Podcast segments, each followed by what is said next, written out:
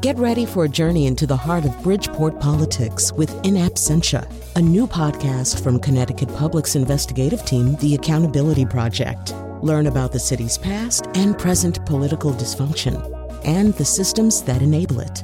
Tune in wherever you get your podcasts. Funding provided by Gregory Melville and Susan Fox and Kathleen Bromage. This is Where We Live. I'm John Dankosky. Today on the program, Jarl Mohn, the president and CEO of NPR. It's been a year and a half since he joined the network. We're going to find out what he's learned, how he envisions the future of public radio, and we want to hear from you too. You can call us at 860 275 7266 with your questions. You can find us on Facebook and Twitter at Where We Live. Coming up later in the program, a few colleagues of mine from public radio will be joining me in conversation about collaboration between stations and between stations and NPR.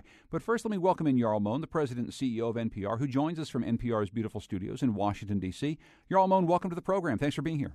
Well, thank you. thanks for having me, John.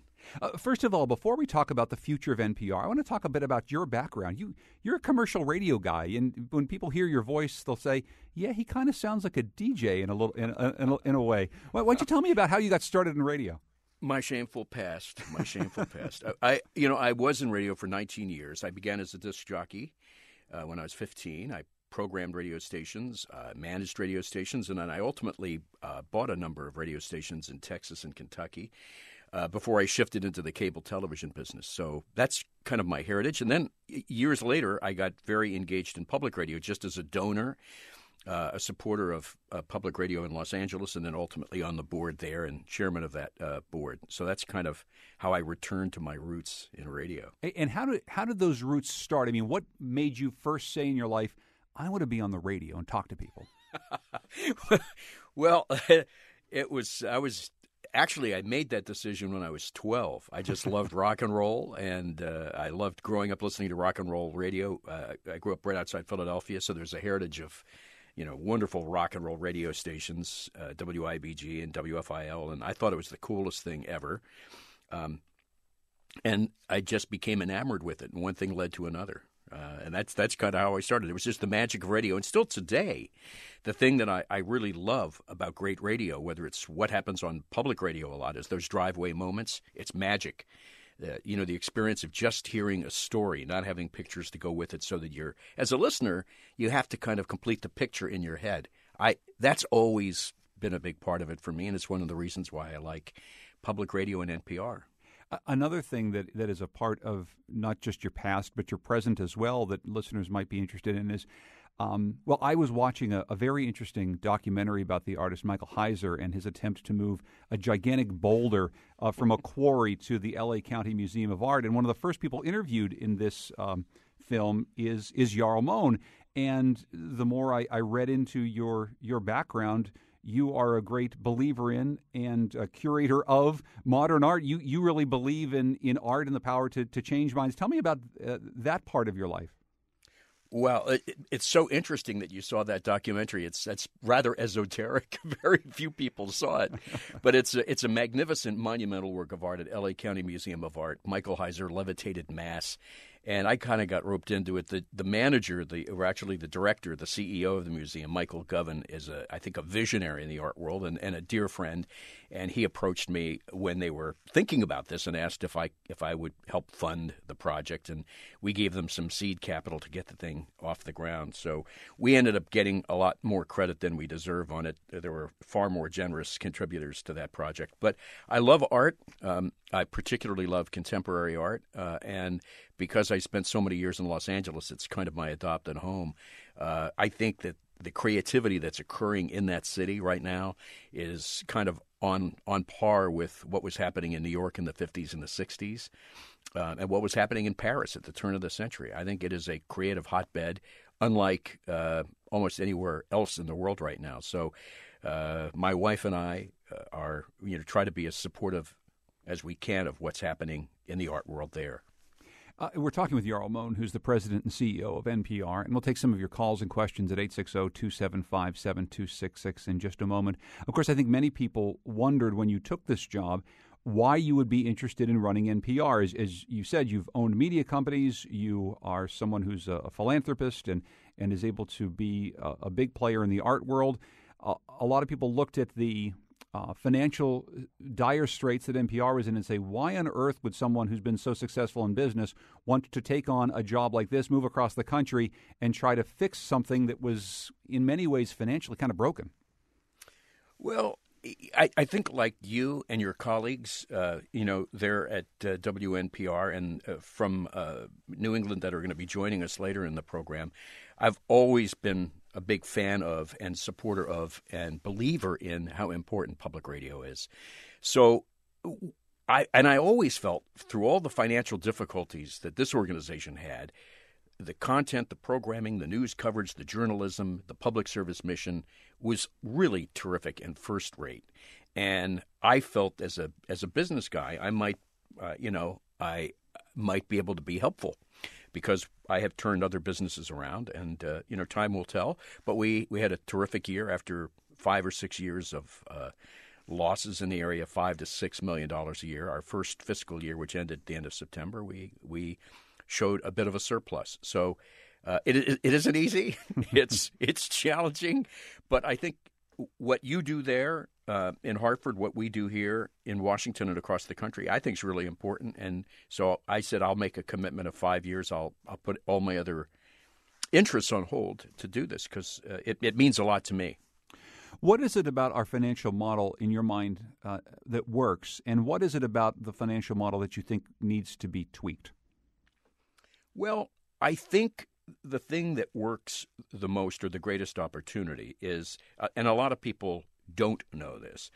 There's this assumption that it's funded by the government, and while the you know the government does give the Corporation for Public Broadcasting funds that are then distributed to public TV and public radio stations, um, some of which can be spent on NPR programming back to us. Uh, a huge piece of it has to do with listener support. And I think people are starting to realize more right now right at this moment in time than ever that public public journalism uh, is is more important than it's ever been. Newspapers are contracting. Uh, local television news is really all about fires and crime. Uh, cable television has tended toward ideological points of view or sensational coverage, and so what public radio does is become more unique. Uh, public stations all across the country, you know this because you've made the investment over years um, in Hartford, uh, has become you know, a really powerful, powerful and primary source of news and information in communities all across the country. So that listener support, I think, is the secret sauce. And what needs to be tweaked, that we need to, uh, in every community across the country, uh, the people that are, uh, you know, very supportive of what's going on with hospitals, with universities, with churches and synagogues, with libraries, with museums, need to understand that public radio in those communities is every bit as important, if not in some cases more important. So it's the strength, it's also our weakness. Is there a, a kind of different pay model that you might imagine? I mean, we, we've certainly seen uh, public radio veterans who've gone off to start their own podcasts, and they've been very successful with Kickstarter and, and models that in some ways work very much like the public radio uh, membership model, but are, are different because – you're able to have um, a different type of relationship with someone uh, when you're asking them directly for money to start something. I mean, do you, do you envision that NPR and public radio stations need to adapt their model in some way to the way people give today? I think on a local level, uh, stations are going to be experimenting with uh, things and, and other ways to have that direct connection with listeners and supporters and contributors, donors. Uh, we at NPR do not go directly to listeners to raise money. All of our efforts in philanthropy and giving are done in concert with and collaborating with our station, our member stations. So we don't have that uh, direct fundraising uh, connection, nor will we. Uh, we th- we think that that is antithetical to our uh, our partnership with our member stations. But I do think local stations are going to attempt to do more things uh, as podcasting becomes more prevalent. Doing fundraising in those podcasts, the stations doing that uh, on techni- uh, on some of the new digital platforms, whether it's on the web or mobile platforms, uh, raising money that way. I think we're going to have to expand our tool toolkit, and any way we can uh, get our message across to uh, supporters and listeners, uh, I think stations are going to uh, experiment with.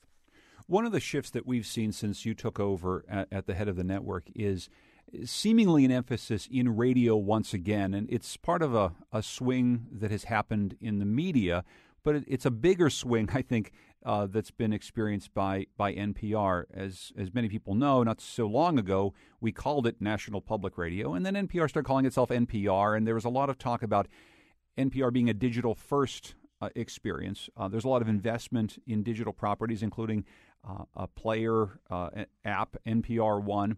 And then when you took over, you talked an awful lot about the power of terrestrial radio stations, of actually broadcasting to people. Where do you see this balance right now in, in the future of NPR? How much of it is going to be the continuation of good old fashioned radio, and how much of it needs to be more investment into a digital space?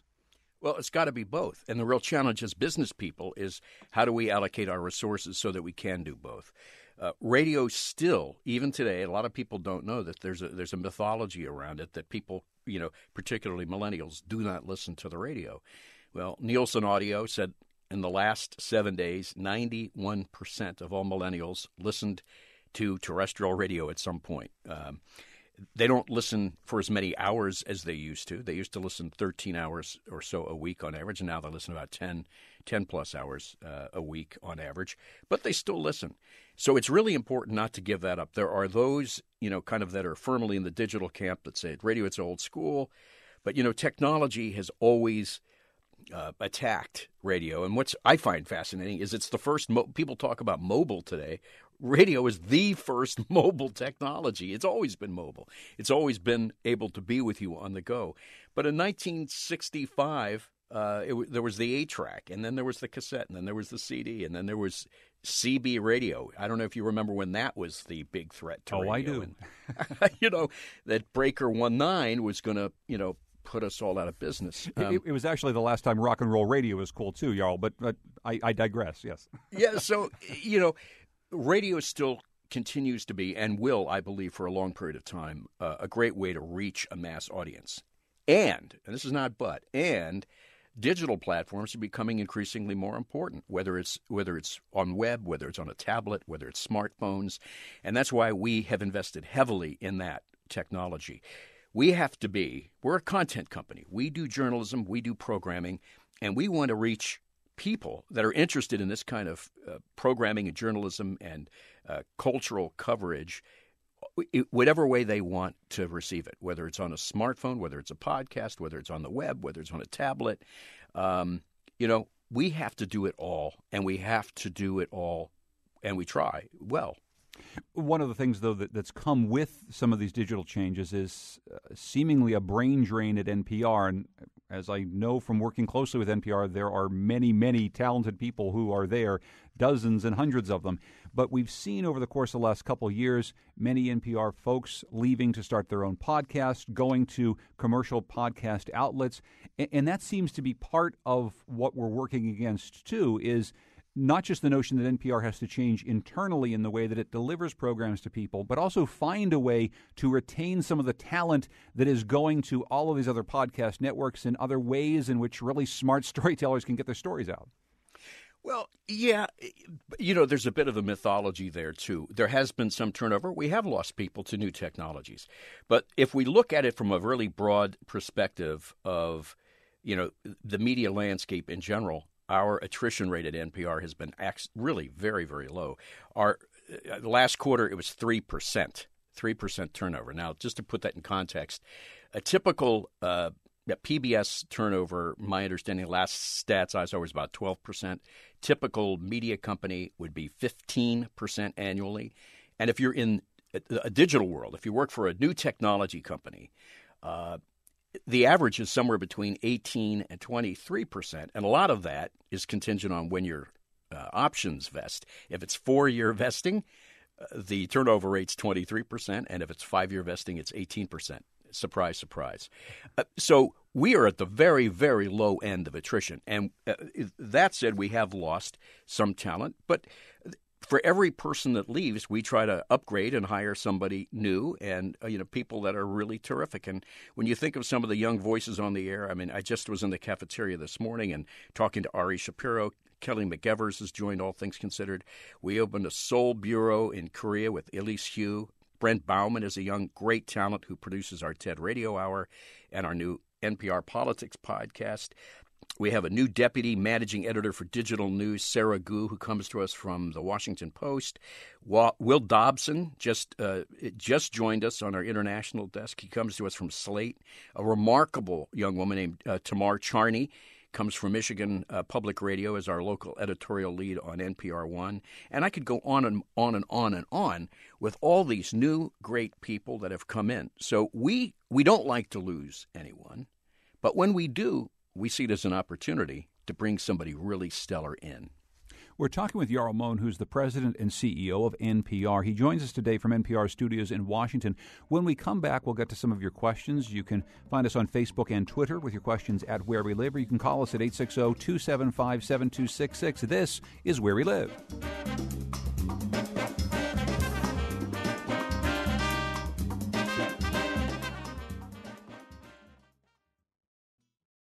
This is Where We Live. I'm John Dankosky. Today we're joined by Jarl Mohn. He's president and CEO of NPR. He's joining us today from NPR studios in Washington, D.C. We'll get to some of your calls and questions in just a moment. We got a tweet from uh, our friend Khalilah Brown Dean, who periodically joins us. She's a political scientist here, and, and she has a question for you. She says, What are your plans to emphasize the P in NPR so that its voices better reflect America's increased diversity? This is something we wanted to talk to, uh, talk to you about anyway. We had on some of the members of your diversity team. Uh, including Luis Clemens, who's NPR's senior editor for diversity. Let's let's listen back to what Luis told us not so long ago. We interview people who are like us. We seek out stories from people who are like us, who are neighbors, who are, you know, fellow members of the PTA, fellow members of, of a congregation, what have you.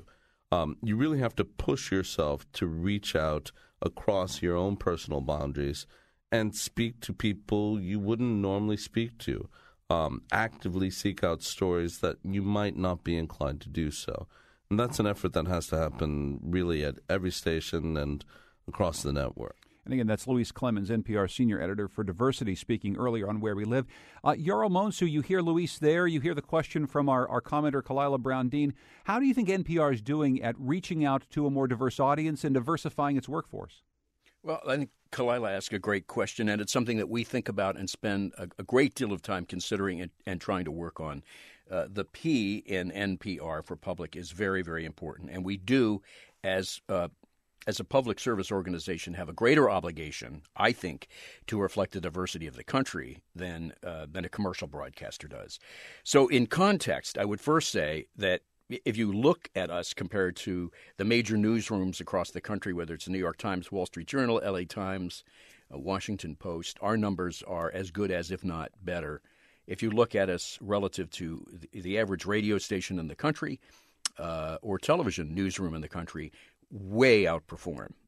So that's the good news. What's the bad news? The bad news is we really want to hold ourselves to a higher standard, and we think we can do better than that and we really have an effort to do that. And we're doing it in three or four different ways. We don't think the content and our audience is going to grow unless our staff grows uh, in terms of being more diverse, and that includes people in management, and that includes you know the key decision makers, the executive producers of our shows.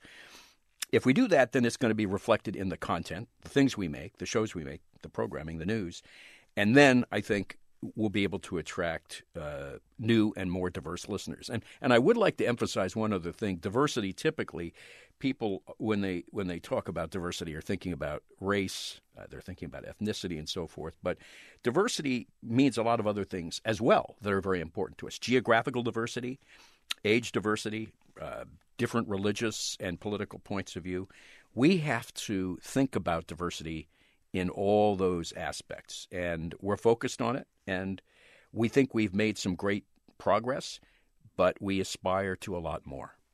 when we talk about NPR sounding like America and, and achieving that kind of diversity, it, it gets to a question I, would really been wanting to ask you, and I've talked to some of your predecessors about this as well.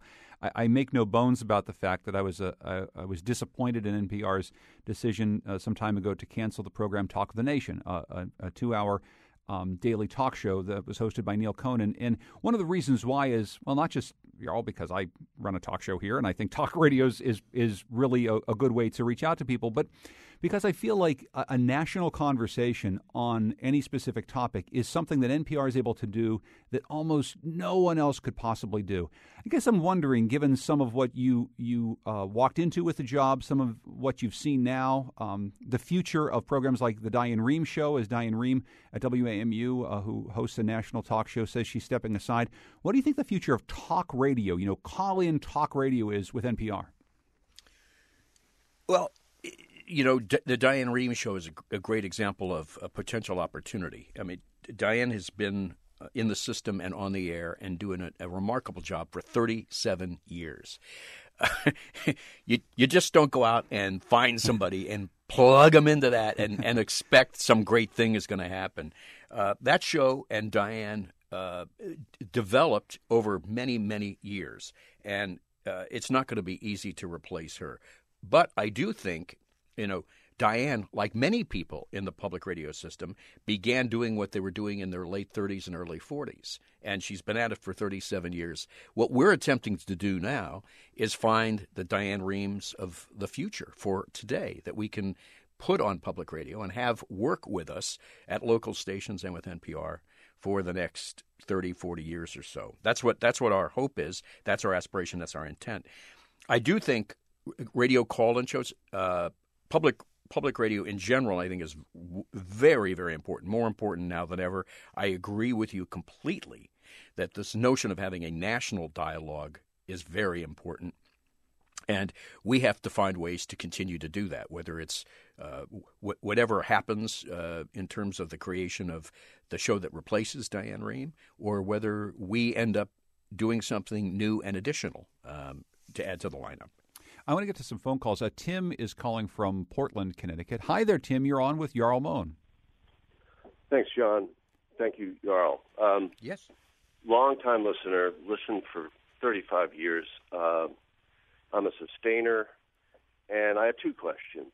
Um, the first is your sense of the sustainability of of the financing model, uh, particularly um, if when I'm listening to the fundraising times and being a sustainer and hearing during the fundraising episodes that only one in ten support WNPR, of course I'm furious. I think about, you know, the freeloaders who are listening and wonder if part of that is just the ethos that now, not just for the millennials, but everybody who's part of the digital world now just thinks that everything is free. And I don't know what you can do to build up that listener base not shame them, but try to persuade them to support this non-commercial radio with its incredible programs that I use in my teaching all the time. Hmm. And then the other question is, um, I've noticed, particularly in the last five years, maybe the last ten years, a slow but inevitable sort of commercial creep. Um, you have to have big supporters, and they need to have their ad space, in effect but it does seem to be creeping in and eating away at the actual content. And how do you control that? Will it increase? How do you nuance it so you, so it doesn't turn into FM radio's wasteland of where most of its content is just simply taken up by by horrible commercials. Hmm. So those are my two questions. Well, Tim, thank you very much. I, I, I appreciate your phone call. And see, Jarl, this is why I like calling radio. Those are two very good questions from Tim. What do you say? They're, they really are. And Tim, first, uh, thank you for being a sustaining member of WNPR. Yes. That's really very, very important. Uh, and you are right. You know, statistically, the number of people that are listeners that actually become supporters is quite low. It's in the 10% range for the average public radio station. And it is something uh, of, of great concern a lot of stations across the country are experimenting uh, and doing a number of things. KQED in San Francisco does a really remarkable thing for listeners that hate the pledge drives. If you become a, subs- a, sustaining member, you get a special code and you can listen on your mobile device or on your computer uh, with, to a pledge free stream of the audio, and a number of stations across the country are doing that. So that's one little experiment. There are other stations across the country that are trying to get out of the week long, 10 day long pledge drives and trying to do it all in 24 hours and giving people incentives for doing that. That seems to be working. And then recently, we do a, uh, an annual uh, fundraising thing here in Washington called Weekend in Washington, where stations across the country bring in uh, donors, and we have programs for them uh, and seminars and uh, presentations. And uh, from the University of Chicago, Richard Thaler, who has written books on behavior, he's like you know leading uh, expert in the world on behavioral. This whole field called behavioral economics. He's a big public radio listener, listens to WBEZ in Chicago, and he volunteered to throw some grad students at the pro at the, at the idea of how can we get better participation than this 12%. So we've connected him with our radio station, our member station in Chicago, WBEZ, and something interesting will come out of that. His thesis, again, I don't know much about, I don't, I know nothing about behavioral economics, but his thesis is you don't shame people, you do the opposite. You, the, the, the real trick somehow is to talk about all of the other people that are friends of yours that actually are supporting it, that you end up getting a better response. That's one of his takeaways. Uh, the other question you asked about the uh, you know uh, the creep of uh, you know commercial interests, uh, we did about uh, a year and a half ago increase not the number of messages but the length of them. and un- unfortunately, it was you know the, the reason we did we went from 10 second credits to 15 second credits, so an increase of five seconds was a lot of our competitors in the public media space. There are a lot of other entities People think we do it all at NPR, but we have a whole slew of other uh, programmers uh, that are not us that were selling 15 second credits. So we we were almost one of the last, if not the last, to, to make that change. We didn't increase the number of units, but we did go from 10 to 15 seconds. We have no intention now or in, in the near or midterm to do anything beyond that. Uh, we're talking with Jarl Mohn, who's the president and CEO of NPR. If you've got questions for him, 860 275 7266. We've got a, a, few Facebook comments coming in uh, around that same issue. Uh, a number of people, including Russell, tweets that his content is much more important than distribution medium, uh, in his opinion. And as we talk about the content, Jarl Mohn, what have you seen in the journalism that NPR does right now? The ways in which uh, it it works for you as a listener and for the network of listeners around the state, uh, the, the nation, and also ways in which you think it can change. I mean, what are some ways in which you think journalism at NPR can can grow in the future? Well, a, that is a broad question, a great one, and it's one we spend a lot of time thinking about. I, I was just grabbing my coffee this morning. I, I got on the elevator with our senior VP of news, and in the during the elevator ride, the conversation got so good we both stepped out into the hallway to continue the conversation about this very this very topic. I would break it down into three parts. I would say the first thing is uh, the quality of journalism across the country generally. Uh, at member stations and at NPR is, I think, is very good. It's good workmanlike journalism, and we're we're doing things that a lot of other people and covering stories a lot of other people aren't doing. But when we're at our best, locally and nationally, that's when you get great storytelling. Great storytelling uh, is time consuming. It's it's handcrafted. Uh, it it it is not easy. It it's time intensive. But when public radio does that right, that's really engaging, and that starts to bring in a lot of other people because it's not then just this is what happened. You know who, what, where, when, and why but you're creating a story. And uh, you know, we talked at the at the top of the show about why I originally became interested personally in radio was the storytelling aspect and the magic of radio. I think that's when we we really excel and we have to have more moments like that. And the third piece, again, is to the question of diversity that came up earlier. I think as we get younger voices in the mix, we get different accents from across the country in the mix, different points of view in the mix. I think that adds to this this mosaic of great content. I think I think it makes what we make sound even more interesting and engaging. We're talking with Jarl Mohn, President and CEO of NPR. When we come back from our break, we're going to bring in a couple colleagues of mine from Vermont Public Radio and New Hampshire Public Radio to talk about collaboration between stations and also between stations and NPR. We'll take more of your questions at 860 275 7266 for Jarl Mohn about NPR here on WNPR on Where We Live.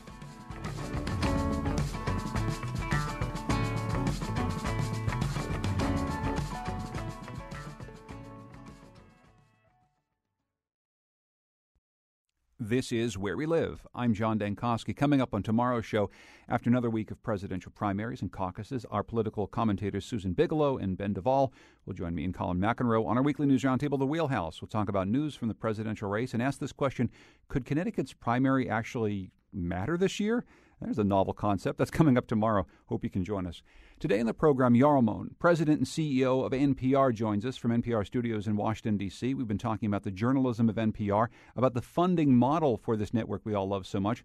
I'm bringing in now a couple of colleagues. John Van Hoesen is Senior Vice President and Chief Content Officer at Vermont Public Radio. Welcome, John. Great to be here. And Sarah Ashworth is News Director at New Hampshire Public Radio. Hi, Sarah. Hi, John. Uh, my two colleagues are here, Jarl, because we're working on a project called the New England News Collaborative. And I actually want to go through that and talk about it a little bit and then get some of your thoughts, Jarl. But, John, explain a little bit what the New England News Collaborative is going to be. So the, it's a great collaborative. We have eight public radio stations in New England who believe that there is a lot more in common in New England than you might think.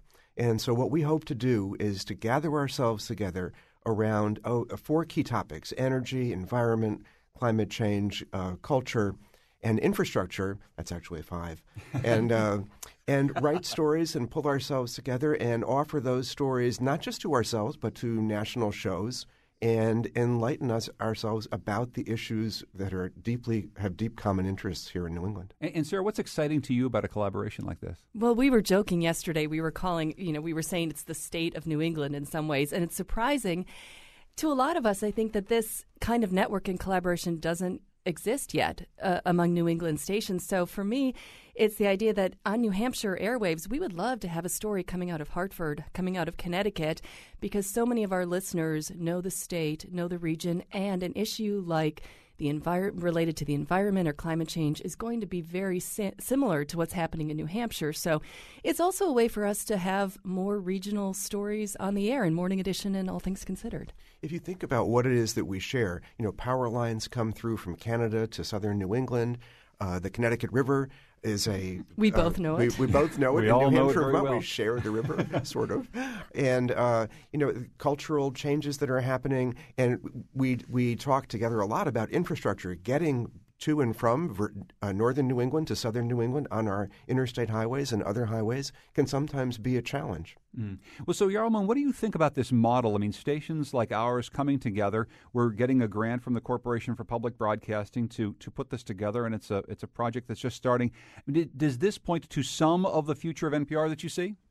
Absolutely. I think it's fabulous. I love it. And uh, when we look across the country and we see other pockets where this is uh, is occurring, uh, California has had a tradition of the public stations uh, kind of pooling resources uh, and covering what's happening in California, which is its you know what at the eighth or seventh largest economy in the world. It's its it's its own place. It's happening in Texas now with a, a daily one-hour show, the Texas Standard, which is uh, you know produced with San Antonio, Houston, Dallas, and uh, Austin, Texas, uh, and in the Midwest in the agricultural states, Harvest Harvest Media, similar type of thing. Uh, you know, historically, the idea was the network NPR uh, creates content that is then transmitted or uh, to and distributed to the stations which broadcast it. It's one way. And over the years, as each of these newsrooms, public service journalism has grown across the country, more and more and more pieces. If you listen to NPR at any morning, any morning or afternoon, you hear pieces from our member stations that are fed back into the network and distributed nationally. But the next layer, and the one that's really fascinating, is station to station, where what you're doing in New England um, is, and you know the the examples I just mentioned. I think that is you know the latest iteration of you know the great quality public service journalism that can occur. And, and, of course, the thing that we have that a lot of uh, that almost any other news network doesn't have is if you add together all these stations, you are you end up with something like fifteen hundred reporters uh, across the country who can I would assume dig up more interesting information, tell better stories than almost any network out there, but it's just a matter of organizing it in some way. I mean, what do you see as NPR's role in all this? Because we're going to try to get together out here and get grants to do this, but what does NPR do to pull this whole thing together? Well, it's it is one. It is probably of all the things that we're doing here. This is more than anything the linchpin and the centerpiece of our whole uh, journalism strategy the number I've heard the number vary anywhere from 1,500 to 1,800 uh, reporters in the system.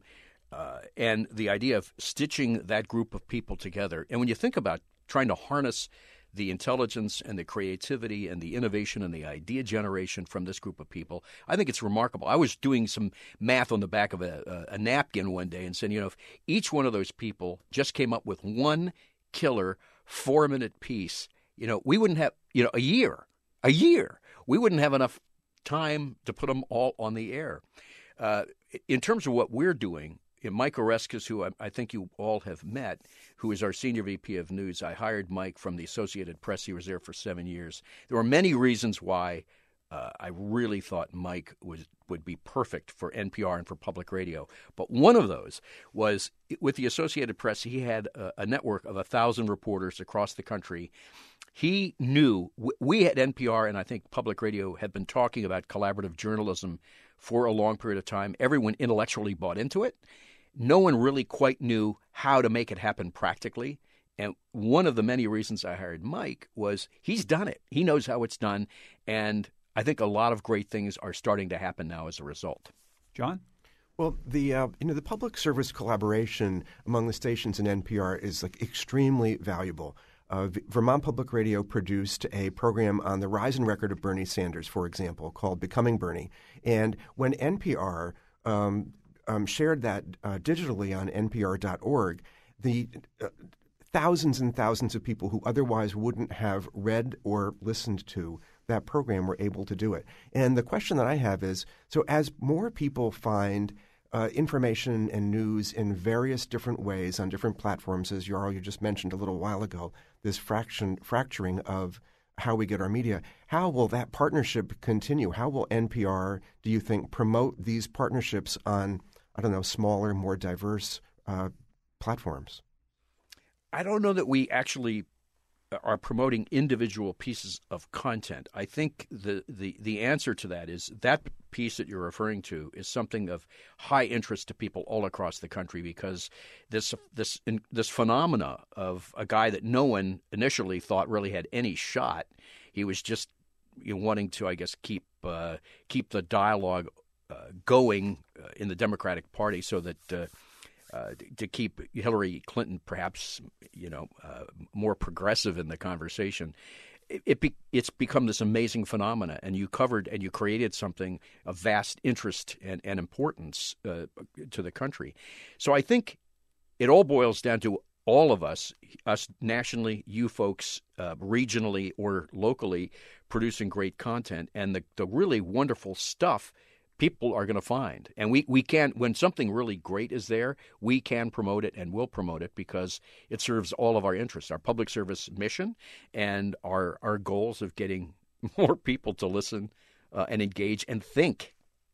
Sarah? Yeah, and and actually coming just a couple of weeks off of the New Hampshire presidential first in the nation primary, you know, also our top story out of that primary was a Sanders related story as well, but it was a, a digital piece that was buoyed by NPR's Facebook page. Those kinds of collaborations really help us. Um, but my question uh, that I had too was looking back at primary night, it struck me. We were at NHPR, and, and it was great. WNPR aired NHPR's live coverage of the primary. But that night, you know, we, we have all of these resources, weeks of planning. And I know that that night we're doing a live broadcast. WBUR is doing a live broadcast. WGBH is doing a live broadcast. NPR is doing a live broadcast. We're all in about a 15 mile radius of each other. all of these resources that go into producing three to five hours of live coverage, it just seemed to me how can we all work together somehow in the future to save on people and money and resources and um, the tremendous amount of money and time that it that it takes to put these together. I guess you know how do you think about those uh, type of collaborations with stations and the network? Well, I would hope we would do. Uh, that's a it's a wonderful question that you raise. I, I would tell you that I am not smart enough to know the answer to that, but I, I think we have a guy in house that is uh, with Mike Oreskes, and I think it's the it's a great topic to raise with him. Uh, we always believe at the essence, at the at the core of this whole notion of collaborative journalism, is there are great people, you know, in almost every one of these radio stations across the country that have wonderful ideas. And if we're all doing separate things, it's you know we're not going to benefit. Uh, it's to we're going to spend a ton of money, uh, and we're not going to get the best result because we're just doing individual pro- projects. So I personally don't know the answer to your question, but I think you probably have a great sense of it. I think you know John and John probably have a great sense of that as well, and I think Mike does. And you folks talking together on this uh, about this, uh, I think only great things are going to come from that. I would tell you uh, the one thing I'm 100% certain of is that there is a very uh, open and warm reception to the idea here. We really think that that is important for public uh, for public radio. So the uh, one of the questions that I had is regarding NPR One, which in a way is a collaboration between NPR and stations with NPR content and station content that you can access on demand. Um, where is the that in the priorities, your priorities? Where would you put it on the scale of priorities and development for a national audience for uh, this new platform? And I'll just say to our listeners, for people who don't know what NPR One is, it was kind of envisioned as a Pandora of public radio where you download an app and it's going to give you a stream of some interesting recent stories that are going to be stacked in some way to your tastes. It's something you can download right now, and a lot of people are using it, Jarl. But to, to, to John's question. Well, we love NPR One. It is a it's a phenomenal technology. I think on all the research that we have seen and looked at for, uh, you know, the way ultimately the lens that we have to look at any of these things through is how do our our our customers, how do our users, our fans, our listeners um, how do they respond to it? And it's been off the charts. It's been remarkable. It's a powerful, powerful tool. The ability to skip, go back, save a story to listen for later, uh, or share it with somebody. All the you know those those social network tools are hugely important. So on our list of priorities, it's it's rather important. I would think of uh, particularly as it relates to the digital properties. I think it's got more potential than any other thing that we're doing. So making sure that our news magazines, um, Morning Edition, All Things Considered, uh, are first rate and the newscasts are first rate, and we're doing great coverage of what's happening in the world. But I would say it's right there immediately after. I, think one of the questions about about the way we do this as a network, though, is the programs that feed something like NPR One or even the NPR website that you can download so many great stories from. We're creating those for a linear broadcast stream. I mean, we're doing them for the same reason you and I both started in the business, Jarl, to, to weave magic on the radio live in front of thousands and thousands of people, but then we're distributing it to them in all these different ways that they weren't initially conceived for, if you take my point. And so that's why NPR and many others have gotten into podcasting, trying to specifically create things meant to go into people's headphones when they want to listen. How much do you think NPR is going to be able to, to, to devote monetarily, editorially to new types of properties, new types of products that will meet people where they are, as opposed to repurposing content meant to be heard live on the radio to be heard on their iPod? Well, I was just talking to Scott Montgomery, who you know oversees our digital news uh, initiatives, probably two days ago. Again, almost all the conversations I have are in our cafeteria. We were talking about earlier. I was having lunch. He sat down, and we we uh, just struck up a conversation.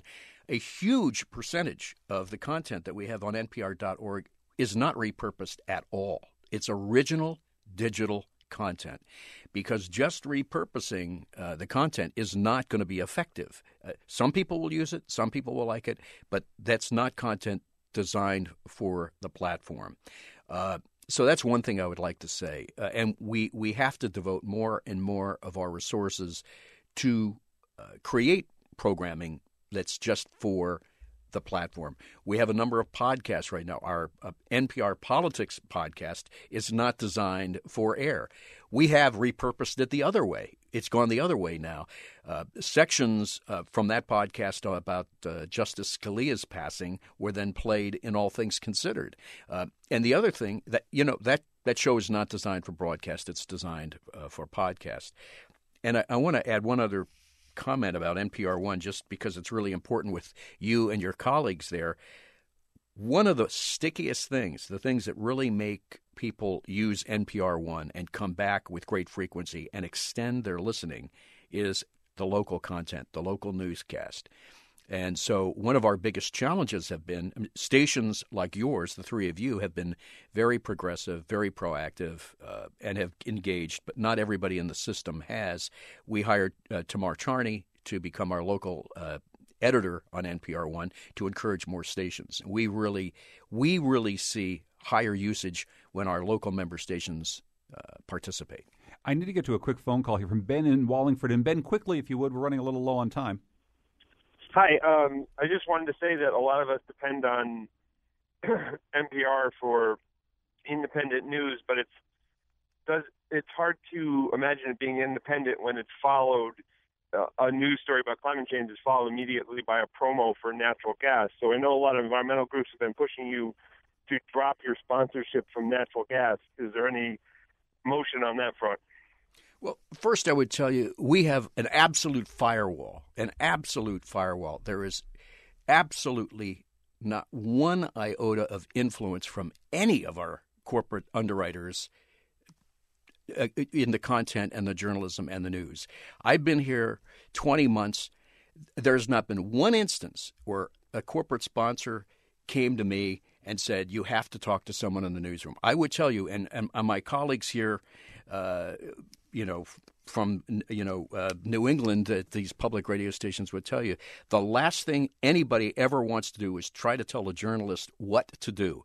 If we attempted in any way, if I attempted in any way to try and shape a story or or uh, or a climate change because of a corporate sponsor, I mean they would they would tar and feather me. They'd be they'd run me out of the building. Uh, it it, there is absolutely no influence. And I would also say this about corporate sponsorship very important point there is no advocacy at all. These people give us money to support our public service journalism mission, and there is no influence and there's no advocacy message whatsoever. Uh, Sarah, quick last question. Yeah, I have a quick question. Just something we're wrestling with at NHPR. We're making all of these local investments in digital content. We're bringing in digital journalists and we're doing what we think are really cool projects, but then we're not really making money off of all of these digital investments yet. And I guess how would you say for local stations to be thinking about how much and how should you be investing in digital? You know, thinking what's realistic over the next few years. Well, I, I don't know what the what the number would be or what the percentage would be. I, I, I applaud you for innovating. I applaud you for investing in that and, and trying new ideas. Uh, I spent the 16 years prior to coming to NPR as a venture capitalist doing early stage seed investing in digital media companies. So I have uh, a, I invested in 43 companies, uh, and it's it's always a tough call. Where do you where do you turn the the dial up and where do you turn it back? Uh, and all I would say in general, and this is going to just sound like pablum, is you have to you have to pick two or three priorities that you really believe in and uh, experiment with them and see if they work. Odds are that all three will not work. Maybe you get a break and one does and shows signs of life. Allocate more resources to it, but I, I can't be any more specific than that, other than applauding your effort. And I'm delighted. You know, a lot of people won't make that investment and won't experiment and won't try things, and therefore won't be able to hit on you know the secret magic formula that works ultimately. We just have one minute left. What gets you most excited about waking up and doing this job every day? the people I work with. I, I, you know, your colleagues there, you, uh, we have a wonderful group, a remarkable group of people. It's very different for me. I, I've come out of the commercial world, and so so many of the people I've worked with are either excited about, you know, inventing something new, whether it's in the digital space or on the commercial side of the business, making a whole lot of money I love working with people that care about journalism. I love working with people that care about informing the people uh, and, and are doing it for all the right reasons. And that, for me personally, is, is powerful and exciting. Uh, Jarl Mohn, President and CEO of NPR, joined us today from NPR studios in Washington, D.C. Jarl, thank you so much for your time. I appreciate it. Thank you for having me. And thank you also to my colleagues in the New England News Collaborative. We're just kicking this off, and we're going to be telling you more on WNPR about it. John Van Hoesen from Vermont Public Radio. Thank you, John. You bet. And Sarah Ashworth from New Hampshire Public Radio. Thank you so much, Sarah. You're welcome. Coming up at 10:30 this morning, we're just getting word that we're going to be bringing you NPR coverage of President Obama's plans for the future of Guantanamo Bay. That special coverage coming up at 10:30 this morning from NPR on WNPR. Our program produced by Lydia Brown and Tucker Ives. Chion Wolf is our technical producer. Heather Brandon's our digital editor. The executive producer of Where We Live is Catie Talarski. I'm John Dankosky. Thanks for joining us.